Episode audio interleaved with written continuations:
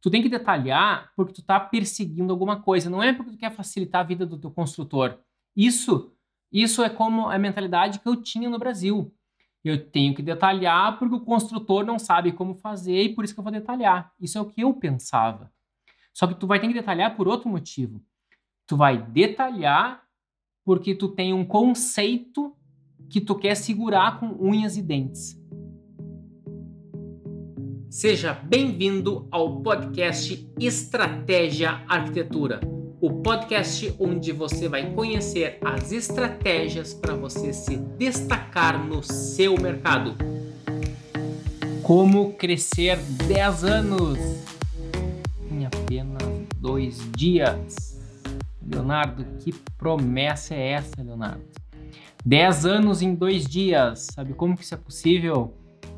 Eu vou falar exatamente neste episódio. Então fica comigo até o final que ele tá show de bola, tá? Cara, tudo que eu queria era ter esse tipo de conteúdo quando eu tava iniciando na arquitetura. Quando eu tava iniciando na arquitetura não tinha nada. Mal tinha Google. Tinha não tinha quase nada de informação. E hoje em dia também o tipo de conteúdo que eu estou dividindo aqui também não se encontra em outro lugar. Por quê? Porque é um conteúdo que eu tirei da minha cabeça, da minha experiência. E a minha experiência é diferente da experiência de muitos outros arquitetos. Eu trilhei carreira internacional, eu tive meu escritório no Brasil, tive empregos e trabalhos no exterior, Itália, Inglaterra, fui e voltei várias vezes. Trabalhei com prefeituras, trabalhei com clientes de vários tipos. Então tive consegui aprender muita coisa, tá? E o que eu vou estar tá dividindo com vocês na live de hoje é como evoluir 10 anos em dois dias na arquitetura. Sabe como é que a gente vai fazer isso? A gente vai modelar. A gente vai modelar alguém que tem um grande resultado. E quem é que eu modelava? Pô, eu modelava quem tinha chegado aonde eu queria chegar. Primeiro eu comecei a modelar de uma maneira mais sutil, né? Que eu simplesmente larguei meu escritório em Porto Alegre, isso em 2006, há muito tempo atrás, e eu fui para Itália. Nunca tinha viajado para o exterior antes, eu fui para Itália, já fui para morar então eu já estava em busca de alguma coisa que os europeus tinham e que eu não tinha, eu não enxergava nem na minha cidade, não tinha nenhum escritório em Porto Alegre que fazia aquilo e eu estava então a fim de entender como é que esse pessoal fazia. Então eu fui viajar para o exterior.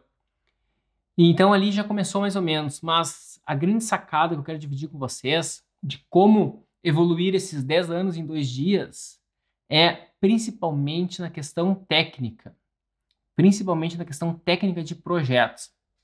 Isso foi, isso começou a acontecer mais ou menos em 2009, 2009, 2010, quando eu comecei a, a estudar projetos de outros escritórios e projetos de escritórios que eu estava admirando muito e que faziam uma arquitetura completamente diferente da que eu fazia.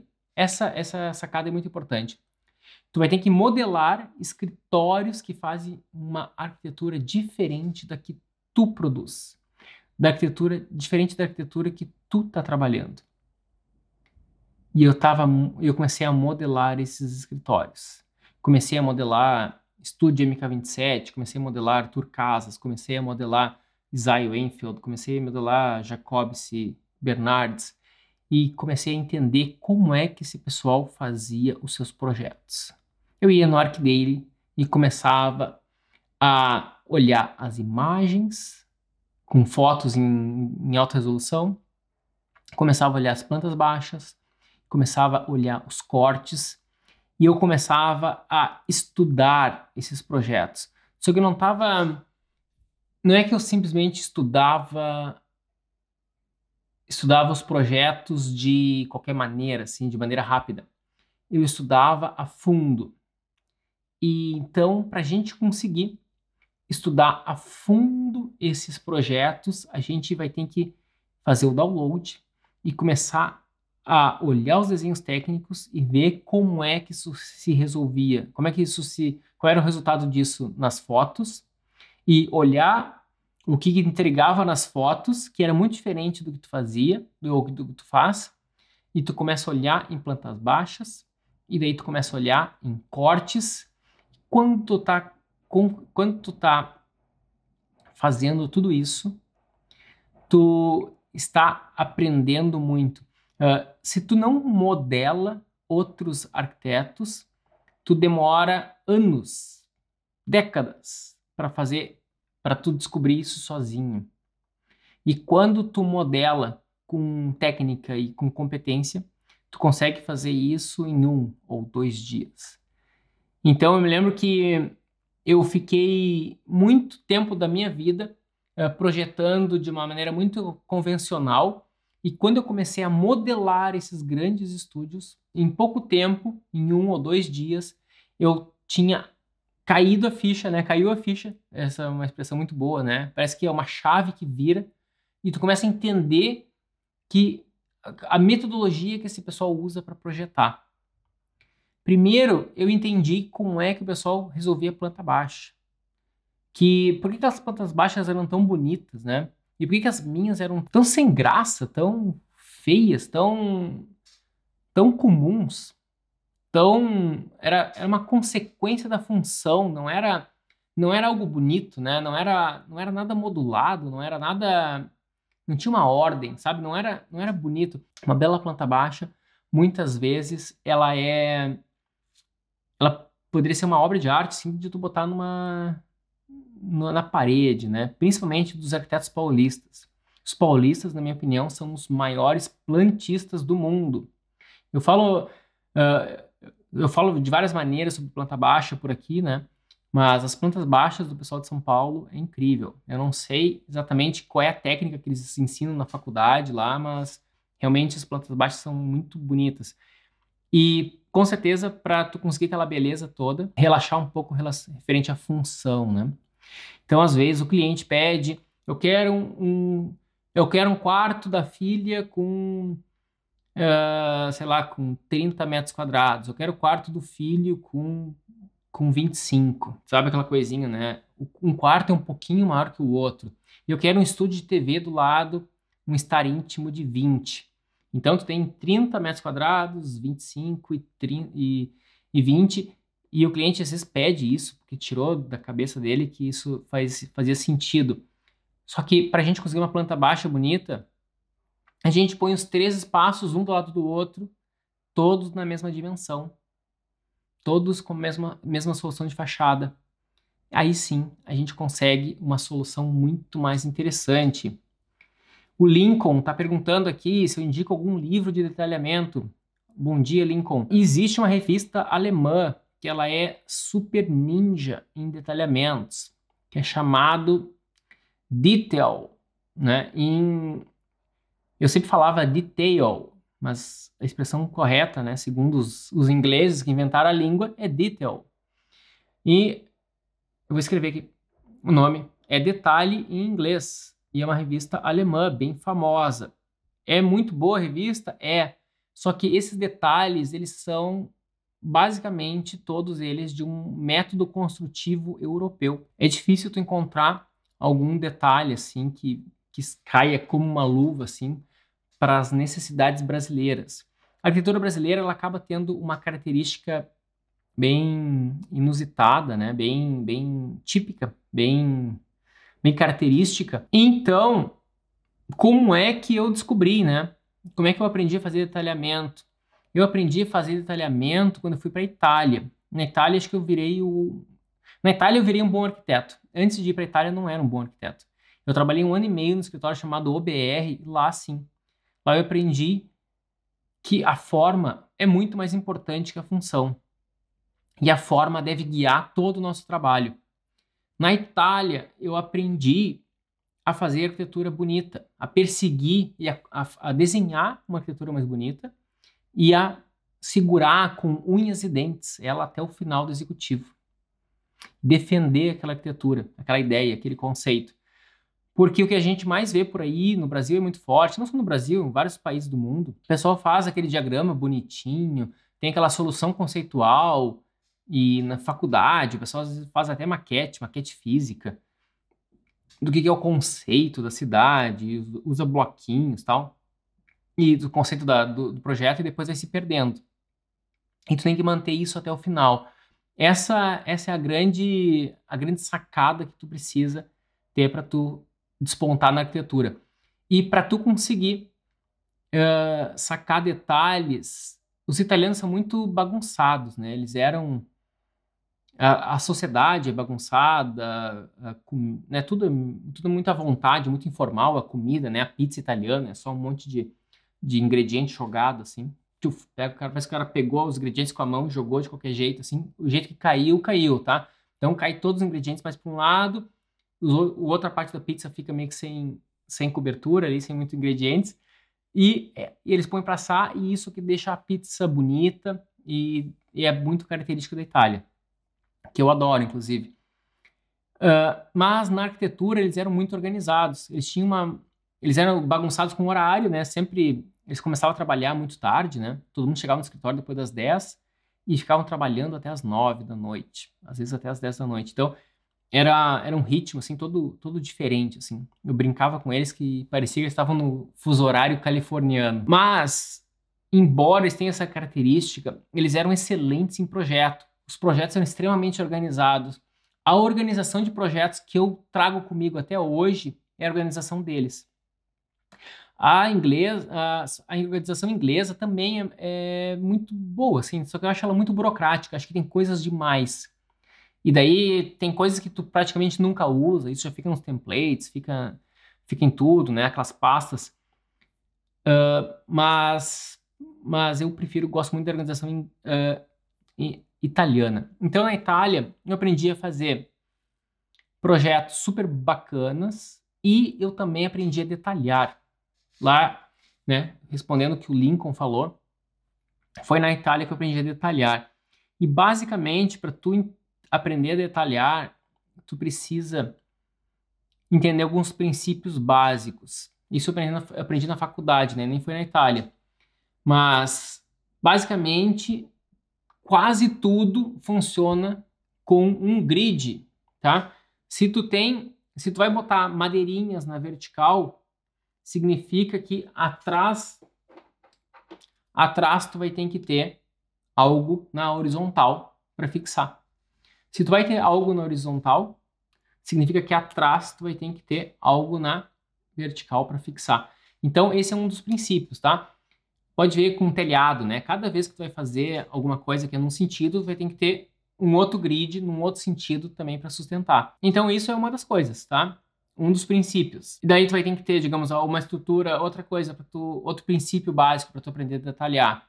Sempre vai ter algo mais robusto, que vai ter que algo mais forte, que vai estar tá fazendo a estrutura principal e depois algo vai afinando. Tem um projeto muito bacana, que isso era uma grande referência para nós na Itália, que era as típicas coberturas do Renzo Piano. A gente modelava muito aquele tipo de cobertura quando fui para o Brasil, um projeto que eu fiz, até usei esse tipo de cobertura. Uh, se vocês pesquisarem, é um museu do Renzo Piano na Suíça. Mas basicamente é uma cobertura, é um grid que vai indo de, de é um grid todo metálico branco, é uma cobertura muito típica, né? Aquele o Renzo Piano também fez aquele museu em Chicago gigante que também usa uma cobertura muito parecida, e se tu vai ver o Shard em Londres, aqui em Londres também é muito parecido. É muito típico do Renzo Piano essa estratégia. Ele usa tudo com estrutura metálica, ele vai usando perfis brancos com perfil I. Quanto mais ele vai se estendendo, ele vai ficando cada vez mais fino, mais esbelto, e, e como se fosse, é quase um degradê de estruturas, tá? Essa é uma bela expressão. Isso traz uma incrível leveza. Eu acho que isso virou uma característica. Eu falo muito de arquitetura autoral por aqui, né? Quem me conhece há bastante tempo sabe que eu repito muito o que é uma arquitetura autoral. Isso é algo muito autoral do Renzo Piano. E o escritório na Itália que eu trabalhava, que é o BR, como eles trabalharam com o Renzo Piano, eles usavam isso, eles herdaram um pouco disso, e lá com eles que eu aprendi a gostar disso. Então, eles usavam um pouco dessa estratégia. Então, alguns projetos eles usaram essa estratégia nos projetos deles. Então foi algo autoral do Renzo Piano que eles importaram. Eles importaram várias coisas do Renzo Piano, na verdade. E eu também, pelo, por estar tá convivendo com aqueles caras, eu também fui absorver, né? Eu nunca trabalhei internamente no Resupiano, mas eu trabalhei com arquitetos que trabalhavam com eles, então eu absorvi muito dessa cultura deles e daí eu usei em alguns projetos. Hoje eu não estou usando isso nos meus projetos residenciais. Antes de entrar nesse mundo do alto padrão eu usava isso, principalmente logo depois que eu voltei da Europa. E isso é muito bacana, tá? Depois eu acabei desenvolvendo, digamos, o meu próprio estilo, tal, que acabou ficando um pouco diferente.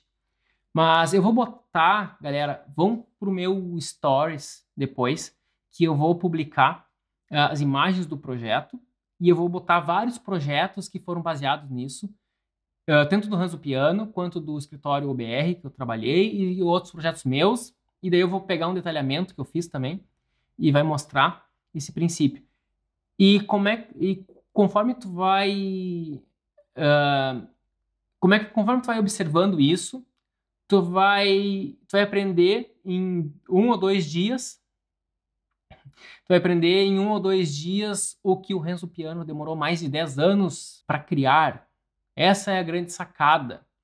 O, o, o velhinho Renzo Piano demorou mais de 10 anos para ter essa sacada de que a, de que a estrutura fica muito mais bacana quando tu vai fragmentando, vai esfarelando ela. E o Lincoln falou aqui, né, OBR, do Paulo Brecha e Tommaso Príncipe, exatamente. Esses eram os meus, meu, miei capi, meus chefes italianos, né, um pouquinho de italiano ainda falo. Eram os meus chefes italianos e eram muito bacana, aprendi muito com esses caras.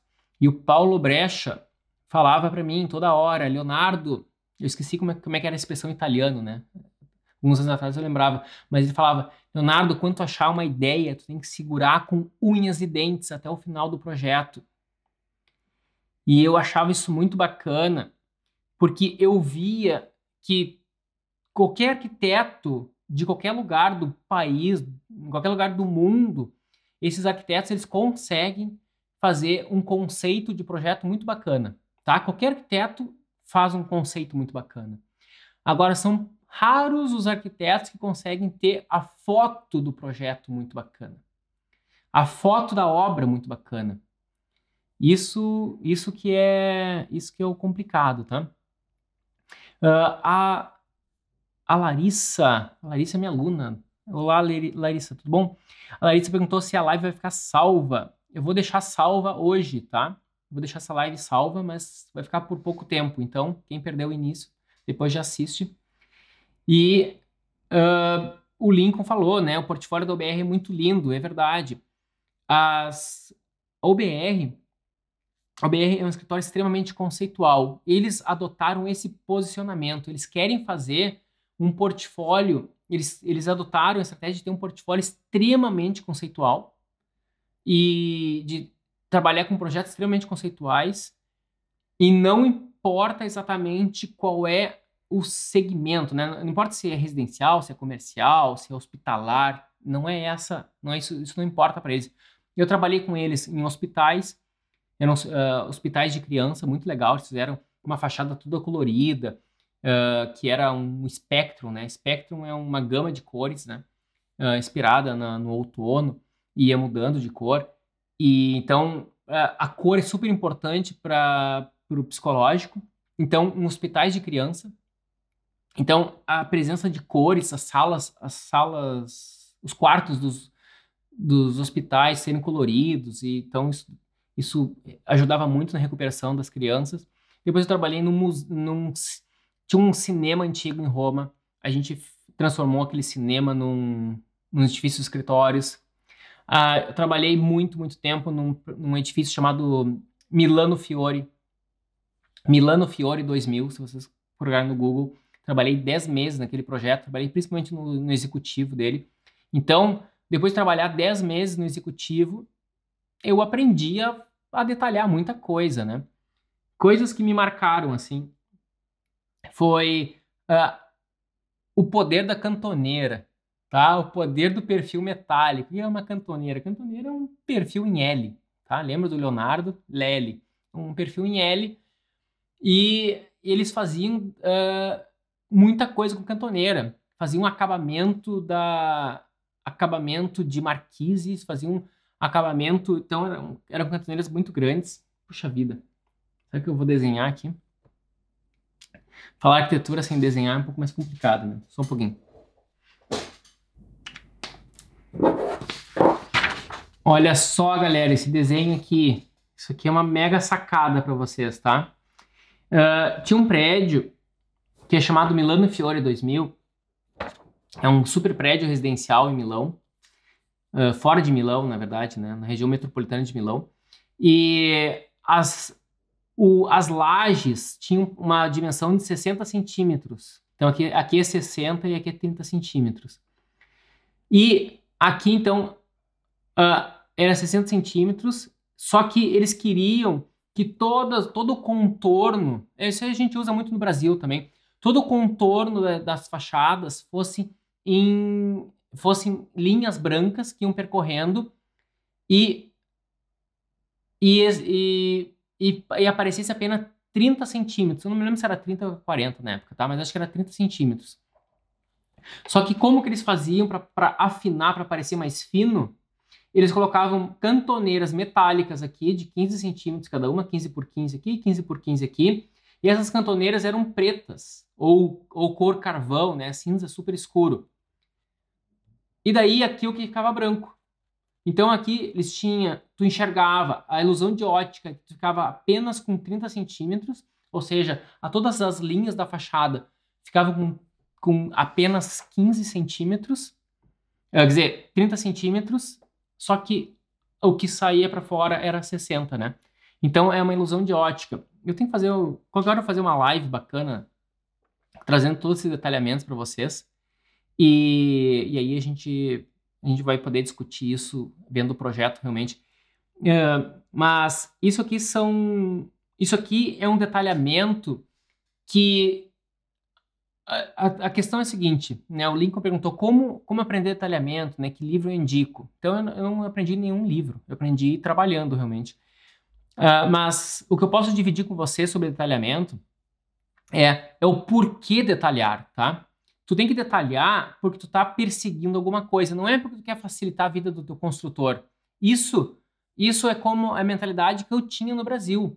Eu tenho que detalhar porque o construtor não sabe como fazer e por isso que eu vou detalhar. Isso é o que eu pensava. Só que tu vai ter que detalhar por outro motivo. Tu vai detalhar porque tu tem um conceito que tu quer segurar com unhas e dentes. Tu quer segurar um conceito com unhas e dentes até o final do projeto. E por isso é que tu quer detalhar. Porque, na verdade, tu está perseguindo uma forma. Tu está perseguindo um conceito formal. Tu está perseguindo uma estética. E aquela estética para ti, no caso dos italianos, eles não queriam que ficasse com 60. Eles achavam grosseiro. O que, que eu muitas vezes já fiz? Vou desenhar aqui embaixo.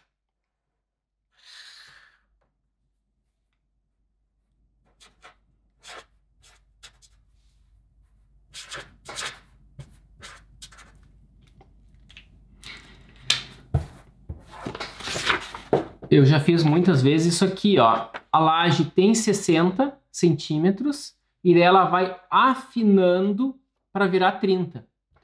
Isso aqui é muito, muito usado também com arquitetos paulistas também usam isso. Alguns arquitetos usam isso.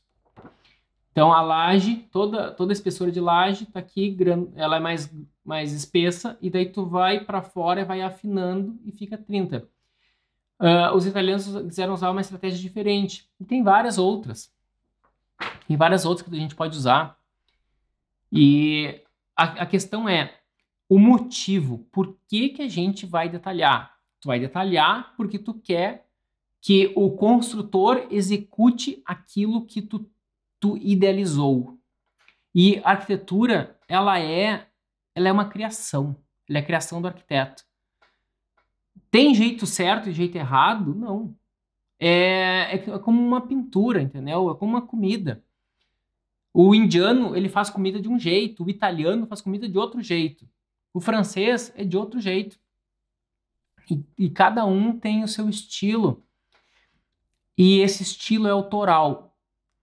E quando tu tem um, quando tu tem na tua mente projetos autorais e tu todo o teu trabalho, toda a tua técnica de projeto é para viabilizar esse autoral, aí sim é que tu consegue fazer com que todo o teu ciclo feche e tu consiga realmente ter destaque na arquitetura e consegue crescer e principalmente a tua equipe, a tua equipe que vai estar detalhando junto contigo ou que vai estar eu boto a equipe para fazer todo, todo o trabalho, tá? Esse é o ideal. E daí tu simplesmente tu tem que tu tem que dar suporte para a equipe conseguir fazer, tá? Então a equipe travou. Tem o carinha lá que não consegue mais seguir o detalhamento. E ele vai chegar, ô, ô Leonardo, tem um minutinho? Opa, que, que, que manda? Uh, eu tenho que fazer esse detalhamento aqui, só que eu não sei muito bem como é que eu faço, como é que pode me ajudar aqui? Tu vai lá, ajuda o cara, faz um croquis, dá uma aulinha ali, explica do porquê que ele está detalhando, entendeu? Qual é o objetivo, né? Ó, tu tá vendo esse 3D? O, o, o teu objetivo é, tu tem que fazer com que o executivo reflita exatamente o que está no 3D. Tu tá vendo que essa parede era 30 centímetros e quando dobrou, ela continuou 30 e depois desceu de novo 30 e 30, ficou um quadro todo ele com 30 centímetros? Sim, estou vendo. Então, no teu detalhamento, tu vai ter que dar um jeito de deixar isso. Porque a parede, geralmente, ela tem 25, às vezes, né? Parede externa, 25. No, na faculdade falava, né? Parede interna de 15, parede externa de 25. Leonardo, então eu tô botando minha parede externa de 25, tu tá pedindo 30. Sim. A laje, o pacote de laje com forro e todas impermeabilização, com tudo, né? E platibanda ainda, tudo isso já deu 80. E tu tá querendo com 30? Sim. E tem a parte da sacada ali embaixo, que tem também um super espaço, mais um monte de coisa. Tu tá querendo com 30? Sim. E aí, como é que vai fazer isso? Essa é a mágica, tá? Para isso que a gente serve o detalhamento.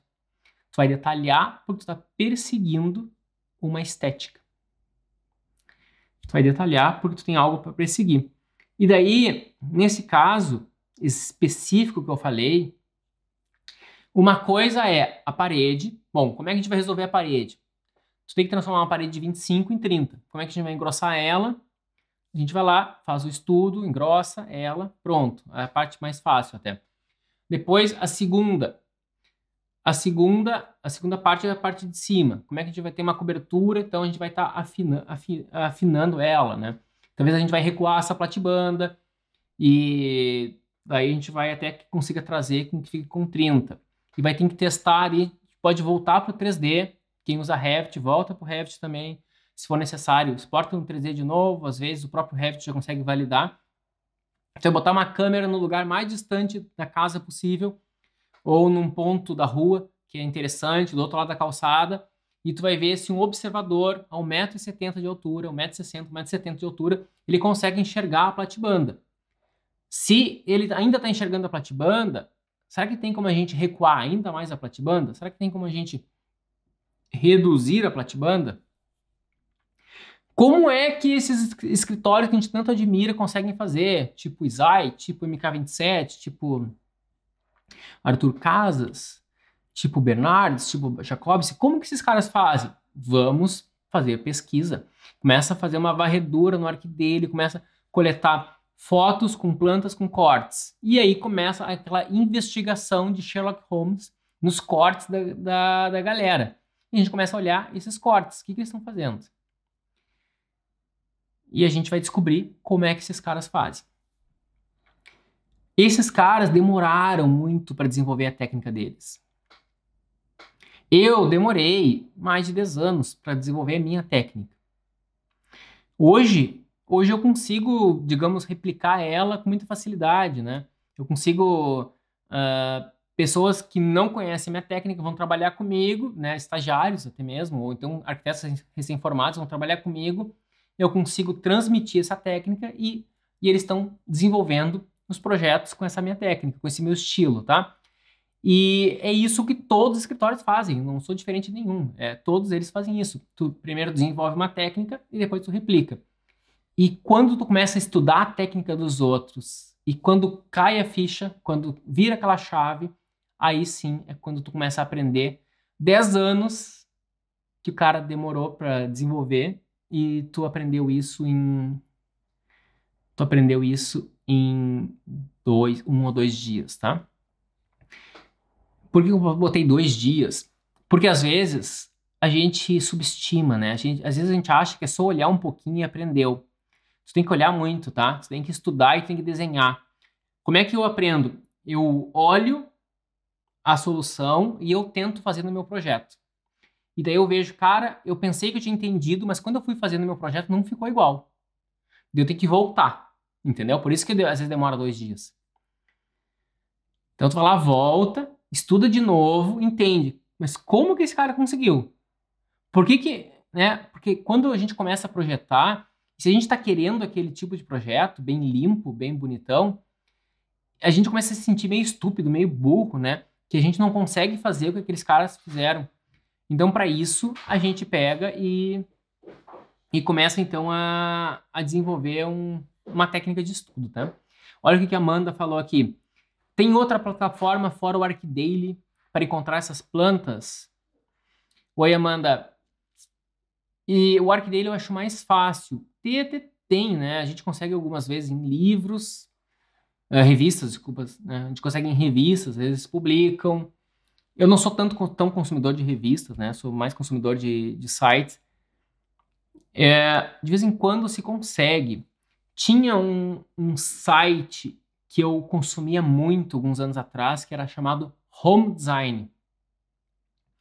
Home Design é é home design, né? Deixa eu ver.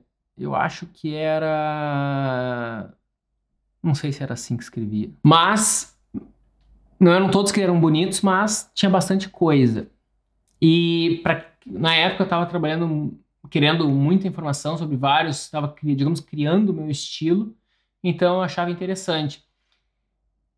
E, por exemplo, agora eu estou no site, né? Tem uma, uma casa em Melbourne. Então, o que, que é legal? Eu vi umas bem feias, aliás, as duas primeiras eram feias, a terceira era uma casa em Melbourne. A de Melbourne já me chamou a atenção. E a de Melbourne são três faixas brancas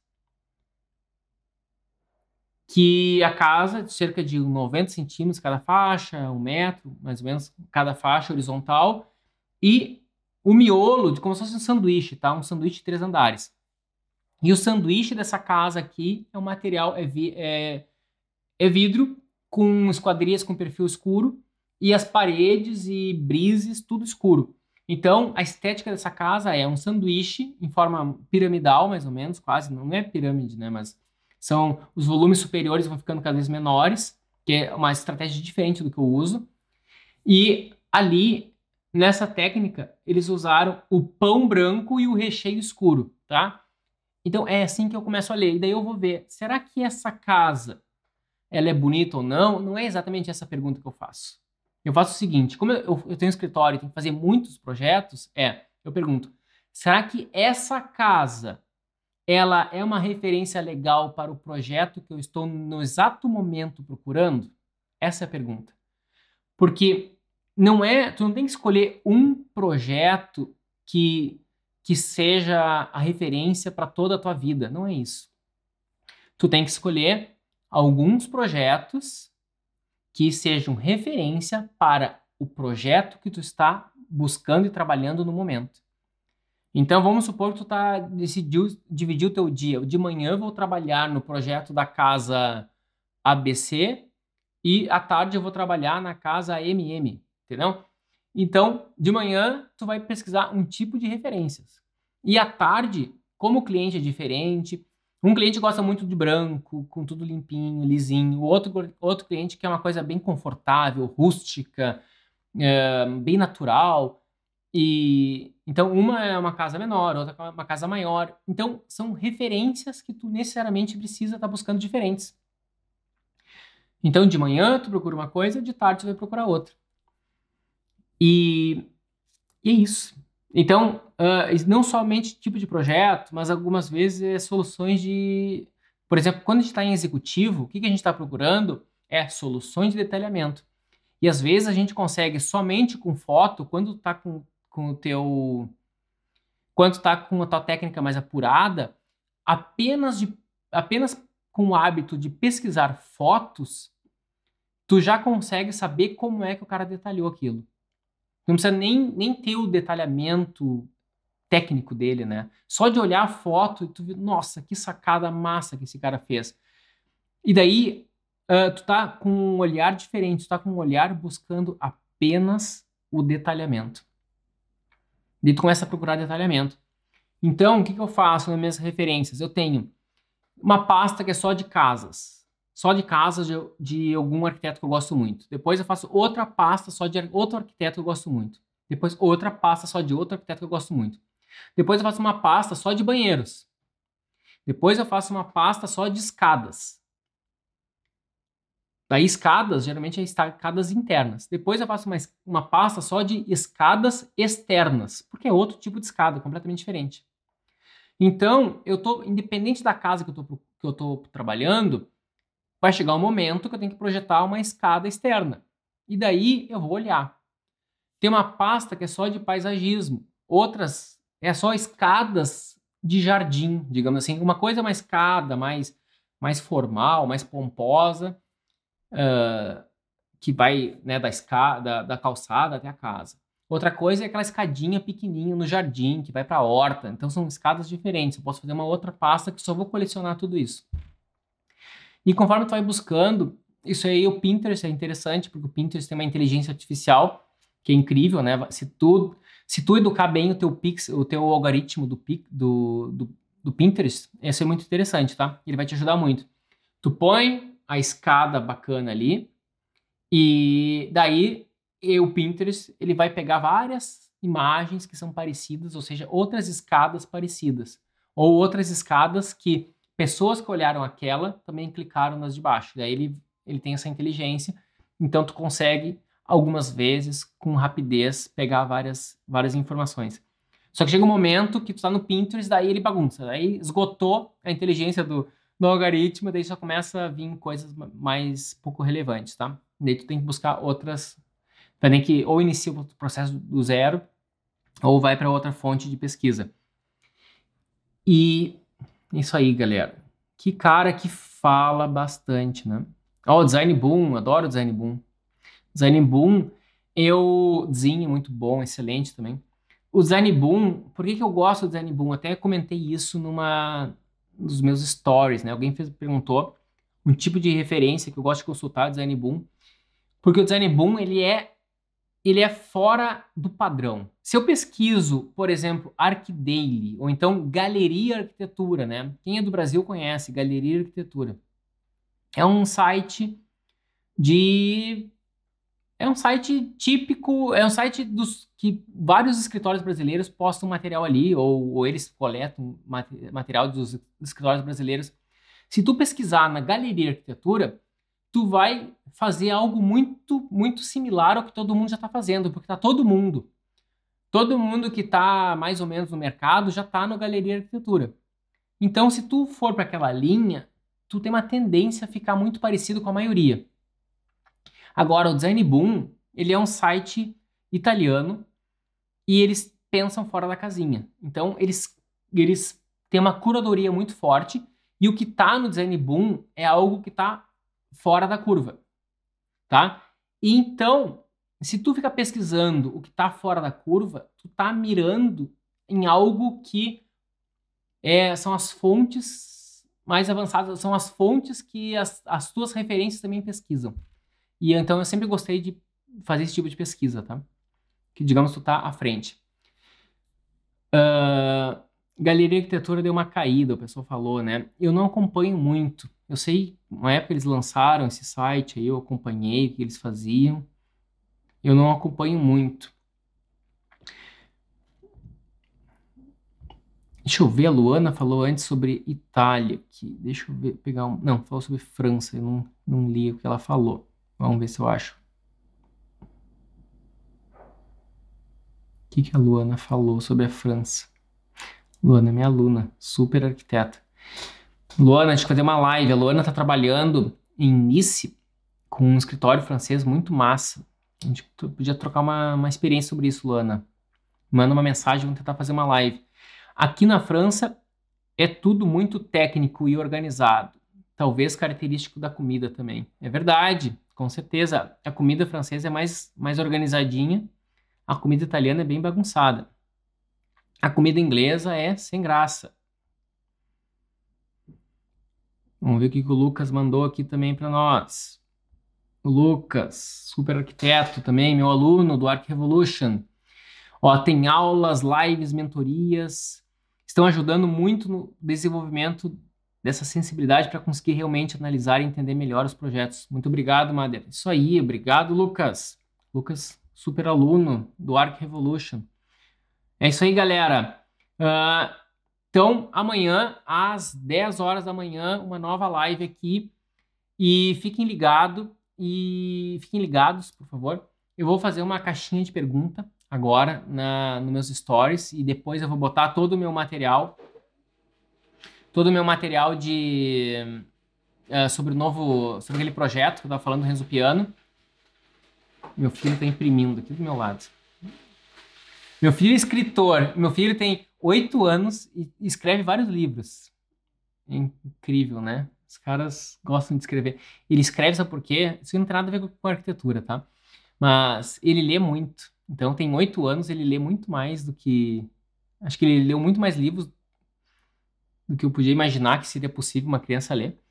E aqui na, aqui na Inglaterra, né, muitos os professores uh, incentivam, quase obrigam bastante as criança, a criançada a ler. E ele, de tanto ler livros, ele tem um computadorzinho que a única coisa que eu dou acesso no computador dele é o Google Docs. É, tem poucas coisas, né? Tem, tem jogo de xadrez também, alguns poucos jogos assim. Mas é o Google Docs. Daí, como ele abre o computador, não tem o que fazer, ele começa a escrever. Ele fica escrevendo, escrevendo, escrevendo, ele fica criando várias histórias. E como é interessante, né? É, isso quer dizer o seguinte, que cada vez que tu modela, é, assim, ó, as pessoas o comportamento das pessoas são modelados, são modeláveis.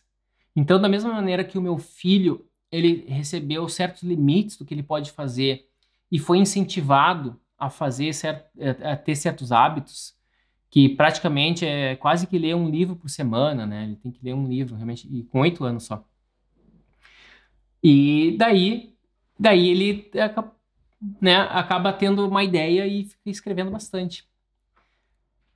Rafa, tu tá imprimindo, Rafa.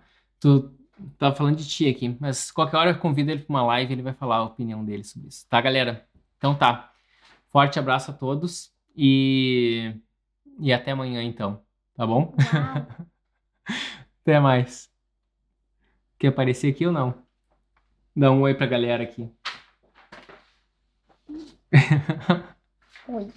Então tá. Tchau, tchau, galera. Falou.